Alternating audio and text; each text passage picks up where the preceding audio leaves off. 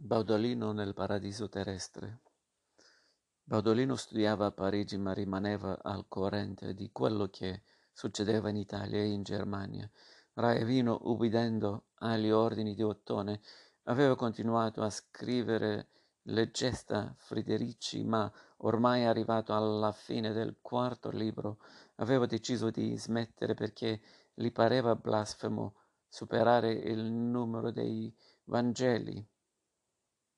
Aveva lasciato la corte, pago del dovere compiuto, e si stava annoiando in un monastero bavarese. Baudolino gli aveva scritto che aveva sotto mano i libri della sterminata biblioteca di San Vittore e Raevino. Gli aveva chiesto di menzionargli qualche raro trattato che avesse potuto arricchire il suo sapere.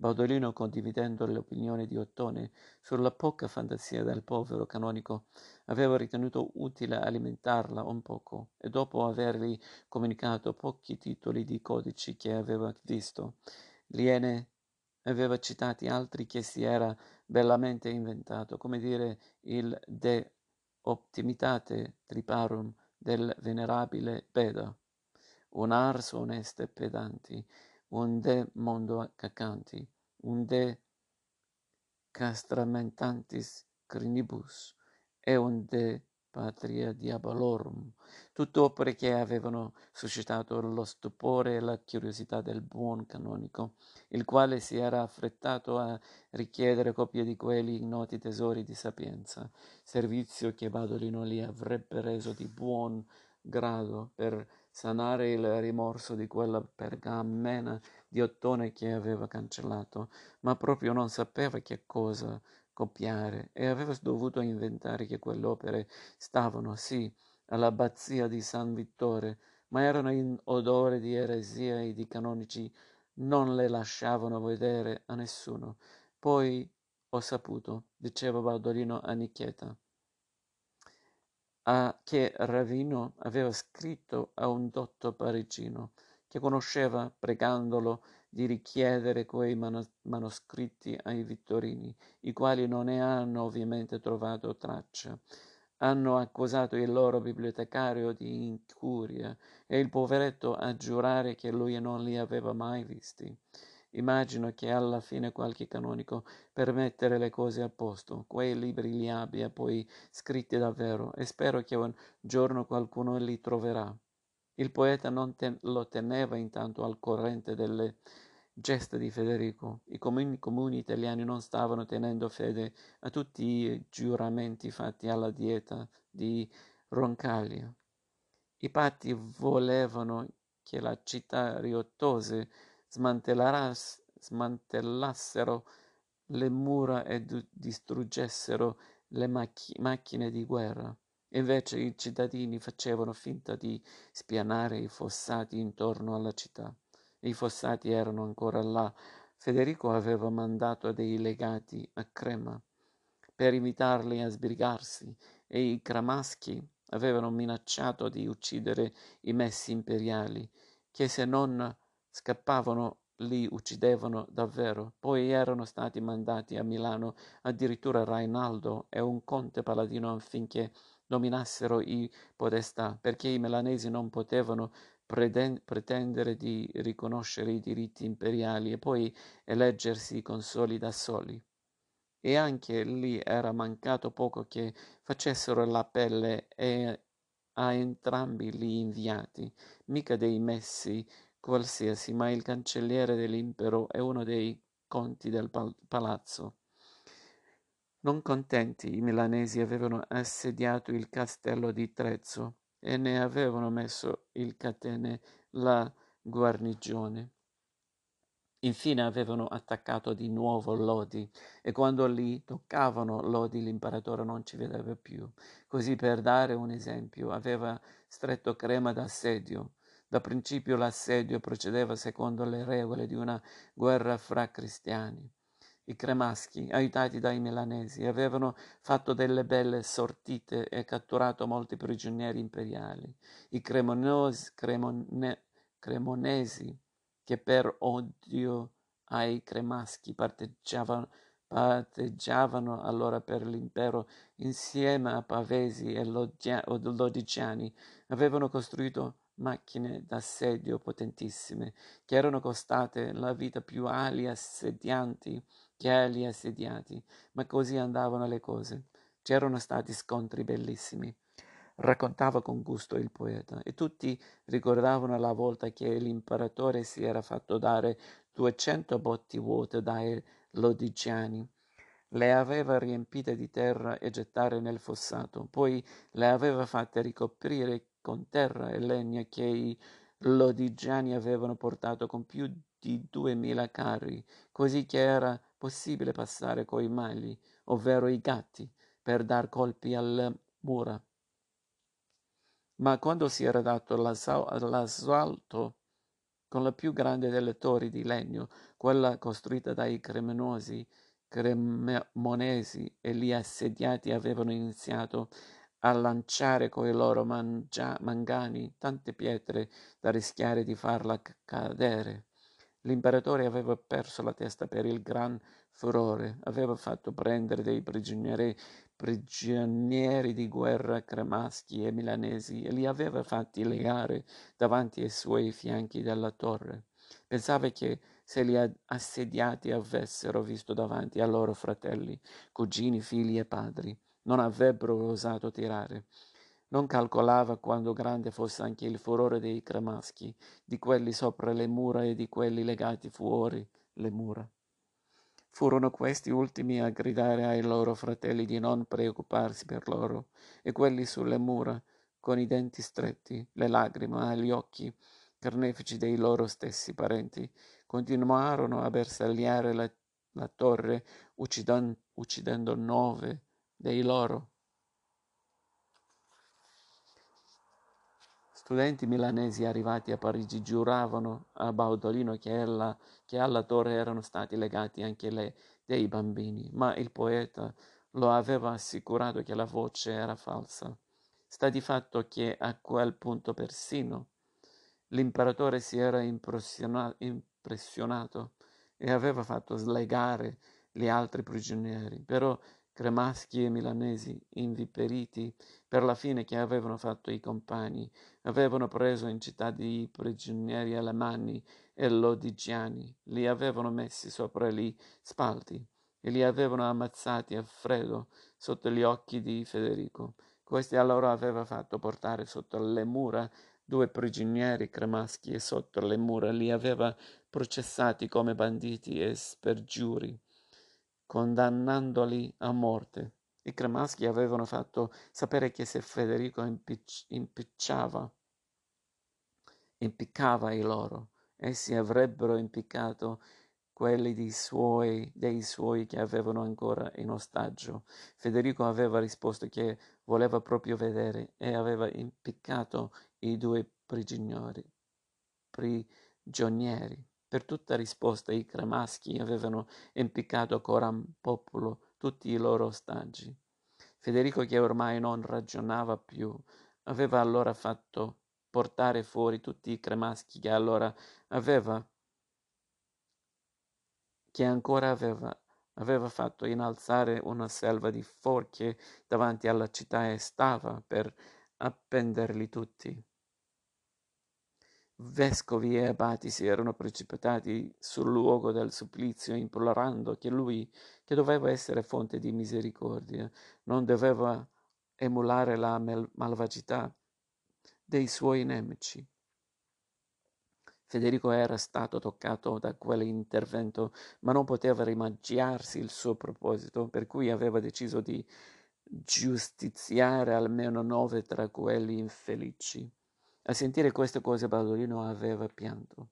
Non solo per natura era uomo di pace, ma l'idea che il suo padre adottivo, amatissimo, si fosse ammacchiato di tanti crimini, lo convinse a rimanere a Parigi a studiare e in modo assai oscuro, senza che lui se ne rendesse conto, lo persuase che non era colpevole ad amare l'imperatrice. Riprese a scrivere lettere sempre più appassionate e risposte da far fremere un eremita, salvo che questa volta non mostrò più nulla ai suoi amici. Sentendosi tuttavia colpevole, risolse di fare qualcosa per la gloria del suo Signore. Ottone gli aveva lasciato come sacro legato quello di far uscire dalle tenebre della diceria il prete Giovanni. Baudolino si dedicò quindi alla ricerca del prete ignoto, ma testo Ottone certamente notissimo, siccome finiti gli anni di Trivio e Quadrivio, Baudolino e Abdul si erano educati alla disputa, prima di tutto si erano domandati: esiste davvero un prete Giovanni? Ma avevano iniziato a domandarselo in condizioni che Baudolino provava ritegno a spiegare a Niceta. Partito il poeta, ormai Abdul abitava con Baudolino. Una sera Baudolino era rientrato e aveva trovato Abdul che tutto solo stava cantando una delle sue canzoni più belle, in cui vagheggiava di incontrare la sua principessa lontana. Ma di colpo, mentre la vedeva quasi vicina, gli sembrava di camminare all'indietro. Baudolino non capiva se era la musica o se era nelle parole, ma l'immagine di Beatrice, che gli era subito apparsa mentre udiva quel canto, si sottraeva sfumando nel nulla al suo sguardo. Abdul cantava e mai il suo canto era apparso tanto seducente. Terminata la canzone, Abdul si era accasciato e esausto. Baudolino aveva temuto per un istante che stesse per svenire e si era chinato su di lui, ma Abdul aveva levato una mano come a tranquillizzarlo, e si era messo a ridere sommessamente da solo, senza ragione. Rideva e tremava in tutto il corpo. Baudolino pensava che avesse la febbre. Abdul gli disse, sempre ridendo, di lasciarlo stare, che si sarebbe calmato. Sapeva bene di che cosa si trattava, e alla fine, pressato dalle domande di Baudolino, si era deciso a confessare il suo segreto. «Ascolta, amico mio, ho preso un poco di miele verde, solo un poco. Lo so che è una tentazione diabolica, ma talora mi serve per cantare. Ascolta e non mi biasimare. Sin da che ero fanciullo in Terra Santa avevo udito una storia meravigliosa e terribile.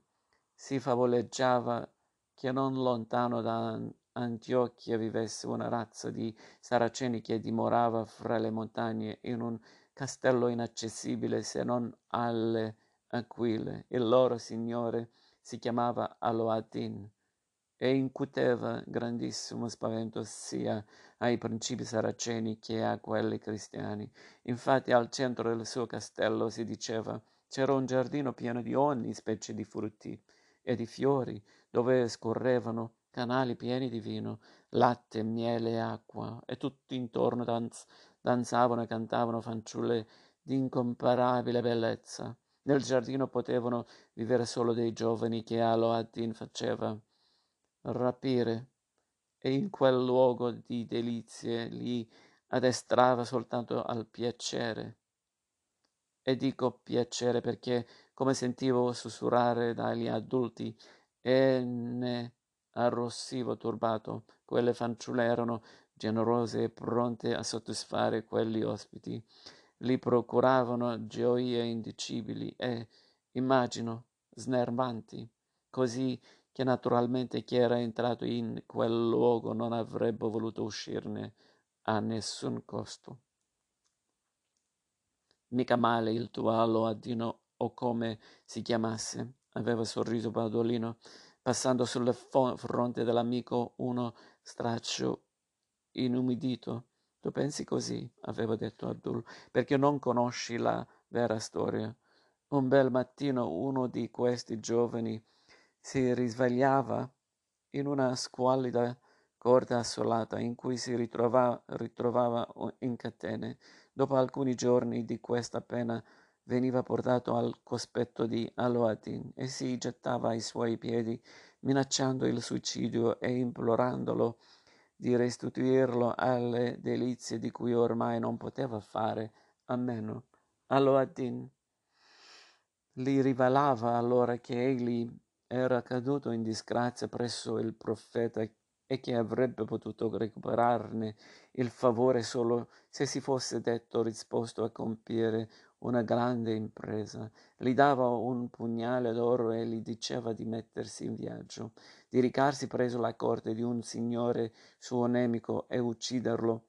In tal modo avrebbe potuto meritare di nuovo ciò che voleva, e anche se nell'impresa fosse perito, sarebbe assurdo al paradiso, in tutto e per tutto uguale al luogo da cui era stato escluso, anzi meglio. Ed ecco perché Aloadin aveva un grandissimo potere e spaventato tutti i principi dei dintorni. Morì o cristiani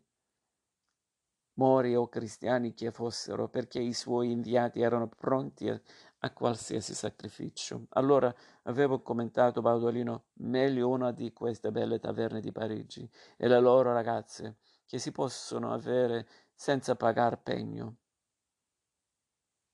Ma tu che c'entri con questa storia? C'entro perché quando avevo 10 anni sono stato rapito dagli uomini di Aloadin e sono restato 5 anni preso di loro. E a 10 anni tu sei goduto tutte quelle fanciulle di cui mi racconti, e poi sei stato inviato ad ammazzare qualcuno. Abdul, che mi dici? Si preoccupava Baudolino. Ero troppo piccolo per essere subito ammesso tra i giovani beati, ed ero stato affidato come servitore a un eunuco dal castello che si occupava dei loro piaceri. Ma senti cosa ho scoperto. Io per 5 anni di giardini non ne ho mai visti, perché i giovani erano sempre e soltanto incatenati a schiera in quel cortile battuto dal sole. Ogni mattina l'eunuco prendeva da un certo armadio dei vasi d'argento che contenevano una pasta densa come miele, ma di colore verdastro. Passava davanti a ciascuno dei prigionieri e li nutriva di quella sostanza. Essi l'assaporavano e incominciavano a raccontare a se stessi e agli altri tutte le delizie di cui diceva la leggenda. Capisci? Passavano la giornata ad occhi aperti, sorridendo beati. Verso sera si sentivano stanchi, incominciavano a ridere, talora sommessamente, talora smoderatamente, poi si addormentavano, così che io, lentamente crescendo, ho compreso l'inganno a cui erano sottoposti da Aloadin. Vivevano in catene illusi di vivere in paradiso, e per non perdere quel bene diventavano strumento della vendetta del loro Signore. Se poi tornavano salvi dalle loro imprese, di nuovo finivano in ceppi, ma ricominciavano a vedere e sentire quello che il miele verde faceva loro sognare. E tu, io, una notte, mentre tutti dormivano, mi sono introdotto là dove si conservavano i vasi d'argento che contenevano il miele verde, e ne ho ne ho ingoiato 2 cucchiaie, e di colpo ho incominciato a vedere cose prodigiose. Ti sentivi nel giardino? No, forse quelli sognavano del giardino, perché al loro arrivo Aloadin li raccontava del giardino. Credo che il miele verde faccia vedere ciò che uno vuole dal profondo del cuore. Io mi trovavo nel deserto, o meglio in un'oasi, e vedevo arrivare una carovana splendida, dei cammelli tutti odorni di penacchi e una schiera di mori coi turbanti colorati che battevano su dei tamburi e suonavano cimbali. E dietro a loro, su un baldacchino portato da 4 giganti, veniva lei, la principessa. Io non so più dirti com'era. Era così, come dire, sfolgorante, che ne ricordo solo un barbaglio, uno splendore abbagliante. Ma che volto aveva? Era bella? Non ne ho visto il volto, era velata. Ma allora, di chi ti sei innamorato? Di lei, perché non l'ho veduta. Nel cuore, qui, capisci, mi è entrata una dolcezza infinita, un languore che non si è mai più estinto. La carovana si allontanava verso le dune. Capivo che quella visione non sarebbe mai più tornata. Mi dicevo che avrei dovuto inseguire quella creatura, ma verso il mattino incominciavo a ridere, e allora credevo fosse di gioia, mentre è l'effetto che fa il miele verde quando il suo potere si estingue. Mi sono risvegliato che il sole era già alto, e per poco l'eunuco non mi sorprendeva ancora assopito in quel luogo. Da allora mi sono detto che dovevo fuggire per ritrovare la principessa lontana. Ma tu avevi capito che era solo l'effetto del miele verde? Sì, la visione era un'illusione, ma quello che ormai sentivo dentro di me non lo era. Era desiderio vero. Il desiderio, quando lo provi, non è un'illusione, c'è, ma era il desiderio di un'illusione. Ma io ormai non volevo più perdere quel desiderio. Era abbastanza per dedicargli la vita. In breve, Abdul è riuscito a trovare una via di fuga dal castello ed era riuscito a raggiungere la sua famiglia, che lo dava ormai per perduto. Suo padre si era preoccupato della vendetta di Aloadin e lo aveva allontanato dalla Terra Santa, inviandolo a Parigi. Abdul, prima di fuggire da Aloadin, si era impadronito di uno dei vasi del miele verde, ma, spiegava a Baudolino, non ne aveva mai più assaggiato, per timore che la maledetta sostanza lo riportasse in quella stessa oasi e rivivere all'infinito la sua estasi. Non sapeva se avrebbe resistito all'emozione. Ormai la principessa era con lui e nessuno avrebbe potuto più sottrargliela. Meglio vagheggiarla come una meta che possederla in un falso ricordo. Poi, con l'andare del tempo, per trovare forza per le sue canzoni, nelle quali la principessa era lì, presente nella sua lontananza, si era azzardato da allora ad assaggiare le miele appena, prendendone sulla punta del cucinaio quel tanto che bastava a insaporire la lingua. Aveva delle estasi di breve durata e così aveva fatto quella sera. La storia di Abdul aveva intrigato Baudolino e lo tentava la possibilità di avere una visione fosse pur breve, in cui gli fosse apparsa l'imperatrice. Abdul non aveva potuto negargli quell'assaggio. Baudolino aveva soltanto avvertito un lieve torpore e il desiderio di ridere, ma si sentiva la mente eccitata, curiosamente, non da Beatrice ma dal prete Giovanni, tanto che si era chiesto se il suo vero oggetto di desiderio non fosse quel regno irraggiungibile più che la signora del suo cuore. Ed era stato così che quella sera, Abdul ormai così libero dall'effetto del miele, Baudolino leggermente inebriato, si erano rimessi a discutere del prete, ponendosi appunto la questione della sua esistenza, e poiché pareva che la virtù del miele verde fosse quella di rendere tangibile ciò che non si è mai visto, ecco che avevano deciso per l'esistenza del prete. Esiste, aveva determinato Baudolino, perché non ci sono ragioni che si oppongono alla sua esistenza. Esiste, aveva convenuto Abdul, perché aveva sentito dire da un chierico che al di là del paese dei Medi e dei Persiani ci sono re cristiani che combattono coi pagani di quelle regioni. Chi è questo chierico? Aveva chiesto Baudolino fremente. Borone, aveva risposto Abdul, ed ecco che il giorno dopo si erano messi alla ricerca di Borone. Costui era un chierico di MontBelliard, che, vagante come i suoi consimili, era ora a Parigi e frequentava la biblioteca di San Vittore, e domani sarebbe stato chissà dove, perché pareva inseguire un suo progetto di cui non raccontava mai a nessuno. Aveva una gran testa di capelli arruffati e gli occhi rossi da gran leggere e lume di lucerna che pareva proprio un'arca di scienza. li aveva affascinati al primo incontro, naturalmente in una taverna, ponendo loro sottili quesiti su cui i loro maestri avrebbero speso giorni e giorni di dispute.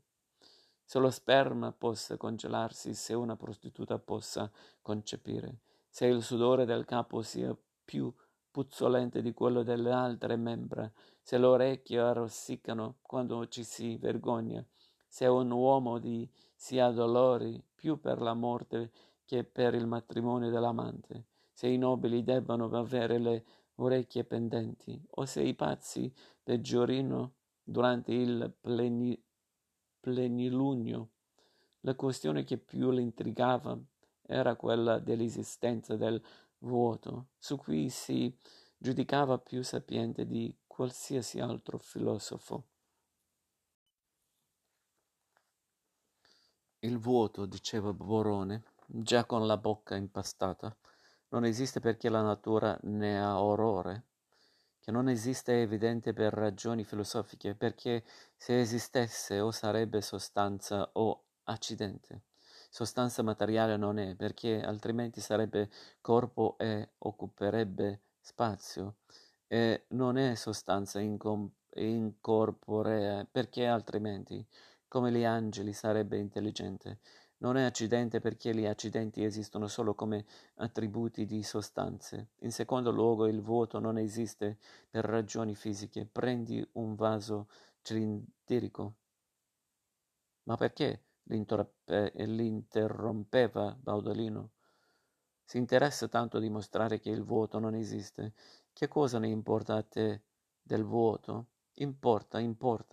Perché il vuoto può essere o interstiziale, e ciò tra corpo e corpo nel nostro mondo sublunare, oppure stesso al di là dell'universo che vediamo, chiuso dalla grande sfera dei corpi celesti. Se così fosse, potrebbero esistere in quel vuoto altri mondi, ma se ti dimostra che non esiste il vuoto interstiziale, a maggior ragione non potrà esistere quello esteso. Ma che cosa ne importa a te se ne esistono altri mondi? Importa, perché se esistessero, nostro Signore avrebbe dovuto sacrificarci in ciascuno di essi e in ciascuno consacrare il pane e il vino, e quindi l'oggetto supremo, che è testimonianza e vestigio di quel miracolo, non sarebbe unico, ma vi sarebbero tante copie di esso. E che valore avrebbe la mia vita se non sapessi che da qualche parte c'è un oggetto supremo di ritrovare? E quale sarebbe questo oggetto supremo? Qui Borone tirava a tagliar corto. Affari miei, diceva, faccende che non sono buone per le orecchie dei profani, ma parliamo di un'altra cosa.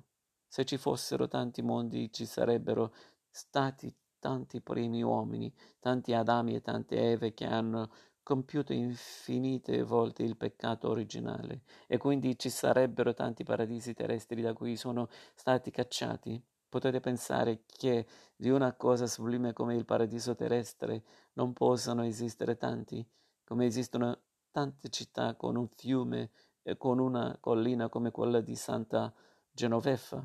Di paradiso terrestre non esiste uno solo. In una terra remota, al di là del regno dei Medi e dei Persiani.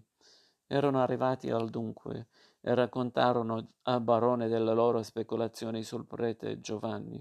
Sì, Borone aveva sentito dire da un monaco questa faccenda dei re cristiani d'Oriente. Aveva letto il resoconto di una visita che tanti anni prima un patriarca delle Indie avrebbe fatto a Papa Callisto II. Vi si raccontava della fatica che aveva fatto il Papa a intendersi con lui a causa delle lingue diversissime. Il patriarca aveva descritto la città di Ulna, dove scorre uno dei fiumi che nascono del paradiso terrestre, il Fison, che altri chiamerebbero Gance, e dove su un monte fuori dalla città sorge il santuario che conserva il corpo dell'apostolo Tommaso. Questo monte era inaccessibile perché sorgeva al centro di un lago, ma per 8 giorni l'anno le acque del lago si ritiravano e i buoni cristiani di laggiù potevano andare ad adorare il corpo dell'Apostolo, ancora integro come se non fosse neppure morto, anzi come recitava il testo. Con il viso splendente come una stella, rossi capelli lunghi sino alle spalle e la barba e le vesti che parevano essere state appena cucite. Niente però dice che questo patriarca fosse il prete Giovanni. Aveva concluso cautamente Borone. No, certo, aveva ribattuto Baudolino, ma ci dice che da gran tempo si parla in giro di un qualche regno lontano, beato e ignoto. Senti, nella sua Historia de Duabus Civitatibus, il mio carissimo vescovo Ottone riferiva che tale Ugo di Gabala aveva detto che Giovanni, dopo aver vinto i persiani, aveva cercato di ricare aiuto ai cristiani di Terra Santa, ma aveva dovuto arrestarsi sulle rive del fiume Tigri perché non aveva vascelli per far passare i suoi uomini.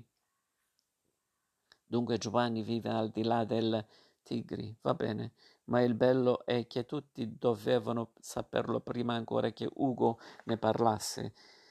Rileggiamoci bene quello che scriveva Ottone, che non scriveva a caso, perché mai questo Ugo doveva andare a spiegare al Papa le ragioni per cui Giovanni non aveva potuto aiutare i cristiani di Gerusalemme, come se avesse dovuto giustificarlo, perché evidentemente a Roma qualcuno già nutriva questa speranza.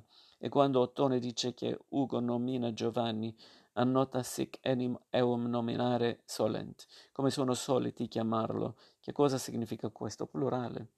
Evidentemente che non il solo Ugo, ma anche altri solent usano e quindi usavano già a quei tempi chiamarlo così. Sempre Ottone scrive che Ugo afferma che Giovanni, come i maghi da cui discende, voleva recarsi a Gerusalemme, ma poi non scrive che Ugo asserisce che non ci è riuscito, bensì che fertur si dice e che alcuni altri al plurale asseriscono che non ci è riuscito. Stiamo apprendendo dai nostri maestri che non c'è prova migliore del vero, concludeva Baudolino, che la continuità della tradizione.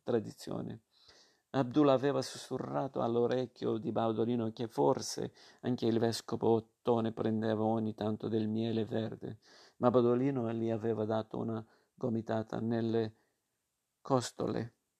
Io non ho ancora capito perché questo prete sia così importante per voi, aveva detto Borone. Ma se si ha da cercare, che sia non lungo in un fiume che viene dal paradiso terrestre, bensì nel paradiso terrestre stesso, e qui avrei molte cose da raccontare. Baudolino e Abdul avevano tentato di spingere Borone e dire di più sul paradiso terrestre, ma Borone aveva troppo abusato delle botti dei 3 candelabri e diceva di non ricordare più niente, come se avessero pensato la stessa cosa senza dirci nulla l'un l'altro. I 2 amici avevano preso Borone sotto le ascelle e lo avevano portato nella loro stanza. Là Abdul, sia pure con parsimonia, gli aveva offerto un nulla di miele verde, una punta di cuccaino e un'altra punta se l'erano divisa tra loro. E Borone, dopo un momento in cui era rimasto attonito, guardandosi intorno come se non comprendesse bene dove stava, aveva incominciato a vedere qualcosa del paradiso.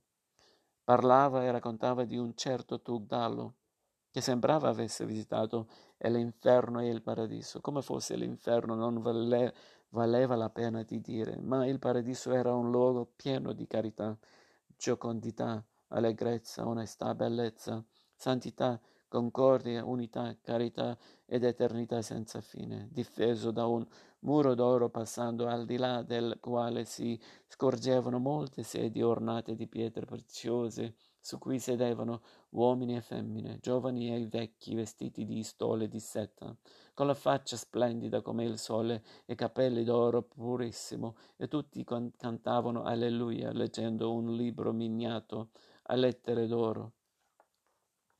Ora diceva sensatamente Borone: all'inferno ci possono andare tutti, basta volerlo, e talora chi ci sta torna a raccontarcene qualcosa sotto forma di incubo, succubo o altra visione molesta. Ma si può davvero pensare che chi ha visto queste cose sia stato ammesso al paradiso celeste? Se anche fosse avvenuto, un vivente non avrebbe mai l'impudicia di raccontarlo, perché certi misteri una persona modesta e onesta dovrebbe tenersele per sé.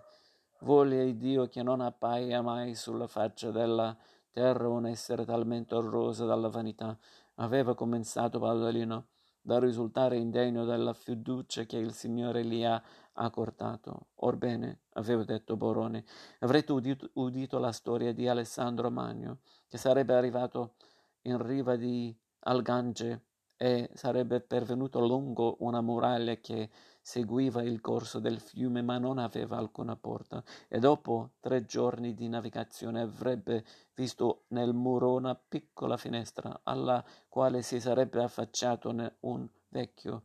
I viaggiatori avevano chiesto che la città pagasse un tributo ad Alessandro, re del re, ma il vecchio aveva risposto che quella era la città dai beati. È impossibile che Alessandro, grande re ma pagano, fosse arrivato nella città celeste, e dunque quello che lui e Tugdalo avevano visto era il paradiso terrestre, quello che io vedo in questo momento. Dove? Là.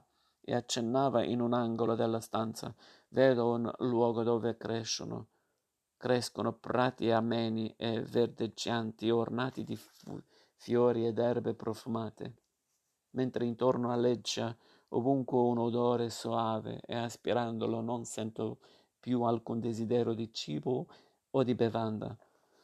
C'è un prato bellissimo con 4 uomini di venerando aspetto, con in capo corone d'oro e rami di palma nelle mani.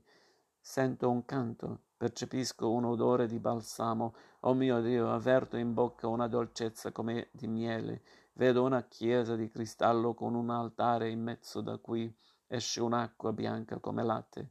La chiesa dalla parte del meriggio sembra una pietra preziosa, dalla parte australe è color sangue, a occidente bianca come neve. Sopra di essa brillano innumerevoli stelle più splendenti di quelle che si vedono nel nostro cielo. Vedo un uomo coi capelli bianchi come neve, pennuto come un uccello, gli occhi che quasi non si scorgono, coperti come sono di sopracciglia che spiovono candide. Ma mia dita un albero che non invecchia mai e guarisce da ogni male. Chi sieda alla sua ombra è un altro che le foglie di tutti i colori dell'arcobaleno. Ma perché vedo queste cose questa sera? Forse ne hai letto da qualche parte, e il vino te la ha fatte riaffiorare alla soglia dell'anima, aveva detto allora Abdul, quell'uomo virtuoso che visse nella mia isola e che fu San Brandano. Ha navigato per mare sino a Lioh, ultimi confini della terra, e ha scoperto un'isola tutta coperta di uve mature, alcune azzurre, altre viole e altre bianche, con 7 fontane miracolose e 7 chiese, una di cristallo, l'altra di granata, la terza di zaffiro, la quarta di topazio, la quinta di rubino, la sesta di smeraldo, la settima di corallo, ciascuna con 7 altari e 7 lampade, e davanti alla chiesa, in mezzo a una piazza, sorgeva una colonna di calcedonio, che aveva in cima una ruota che girava carica di sonagli. No, la mia non è un'isola, si infiammava Borone, è una terra prossima all'India. dove vedo uomini che hanno orecchie più grandi delle nostre e una duplice lingua, così che possono parlare con due persone alla volta. Quando messi sembra che vi crescano spontaneamente. Certamente, chiosava Baudolino, non dimentichiamo che secondo l'esodo al popolo di Dio era stata promessa una terra dove stillano latte e miele. Non confondiamo le cose, diceva Abdul, quella dell'esodo è la terra promessa e promessa dopo la caduta, mentre il paradiso terrestre era la terra dei nostri progenitori prima della caduta. Abdul, non siamo a una disputatio. Qui non si tratta di identificare un luogo dove andremo, ma di capire come dovrebbe essere il luogo ideale in cui ciascuno vorrebbe andare. È evidente che se meraviglie tali sono esistite e ancora esistono non solo nel paradiso terrestre, ma anche in isole dove Adamo ed Eva non hanno mai posto piede. Il regno di Giovanni dovrebbe essere assai simile a quei luoghi. Noi cerchiamo di capire come sia un regno dell'abbondanza e della virtù, dove non esistono la menzogna, l'avidità, la lussuria. Altrimenti perché vi si dovrebbe tendere come al regno cristiano per eccellenza, ma senza esagerare, raccomandava saggiamente Abdul. Altrimenti nessuno ci crederebbe più, vuole dire, nessuno crederebbe più che sia possibile andare così lontano. Aveva detto lontano. Poco prima Baudolino credeva che a immaginare il paradiso terrestre Abdul avesse dimenticato almeno per una sera la sua passione impossibile, ma no, ci pensava sempre. Stava vedendo il paradiso ma vi cercava la sua principessa. Infatti mormorava, mentre piano piano svaniva l'effetto del miele. Forse un giorno ci andremo, langam li jorn son long and mai. Sai quando i giorni sono lunghi a maggio. Borone aveva incominciato a ridere piano. Ecco, signor Niceta, disse Baudolino, quando non ero preda delle tentazioni di questo mondo, dedicavo le notti a immaginare altri mondi, un poco con l'aiuto del vino, un poco con quello del miele verde. Non c'è nulla di meglio che immaginare altri mondi, disse, per dimenticare quanto sia doloroso quello in cui viviamo. Almeno così pensavo allora. Non avevo ancora capito che a immaginare altri mondi si finisce per cambiare anche questo. Cerchiamo per ora di vivere serenamente in questo, che la divina volontà ha assegnato, disse Niceta. Ecco che i nostri impareggiabili genovesi ci hanno preparato alcune delizie della nostra cucina. Assaggia questa zuppa di diverse varietà di pesce, di mare e di fiume. Forse avete del buon pesce anche nei vostri paesi, benché immagino che il vostro freddo intenso non li lasci crescere rigogliosi come nella Propontide. Noi condiamo la zuppa con cipolle saltate nell'olio di oliva, finocchio, altre erbe e 2 bicchieri di vino secco. La versi su queste fette di pane e poi metterci del avgolemono, che è questa salsa di tuorli, d'uovo e succo di limone, temperate in un non nulla di brodo. Credo che nel paradiso terrestre Adamo ed Eva mangiassero così, ma prima del peccato originale. Dopo forse si sono rassegnati a mangiare trippa, come a Parigi.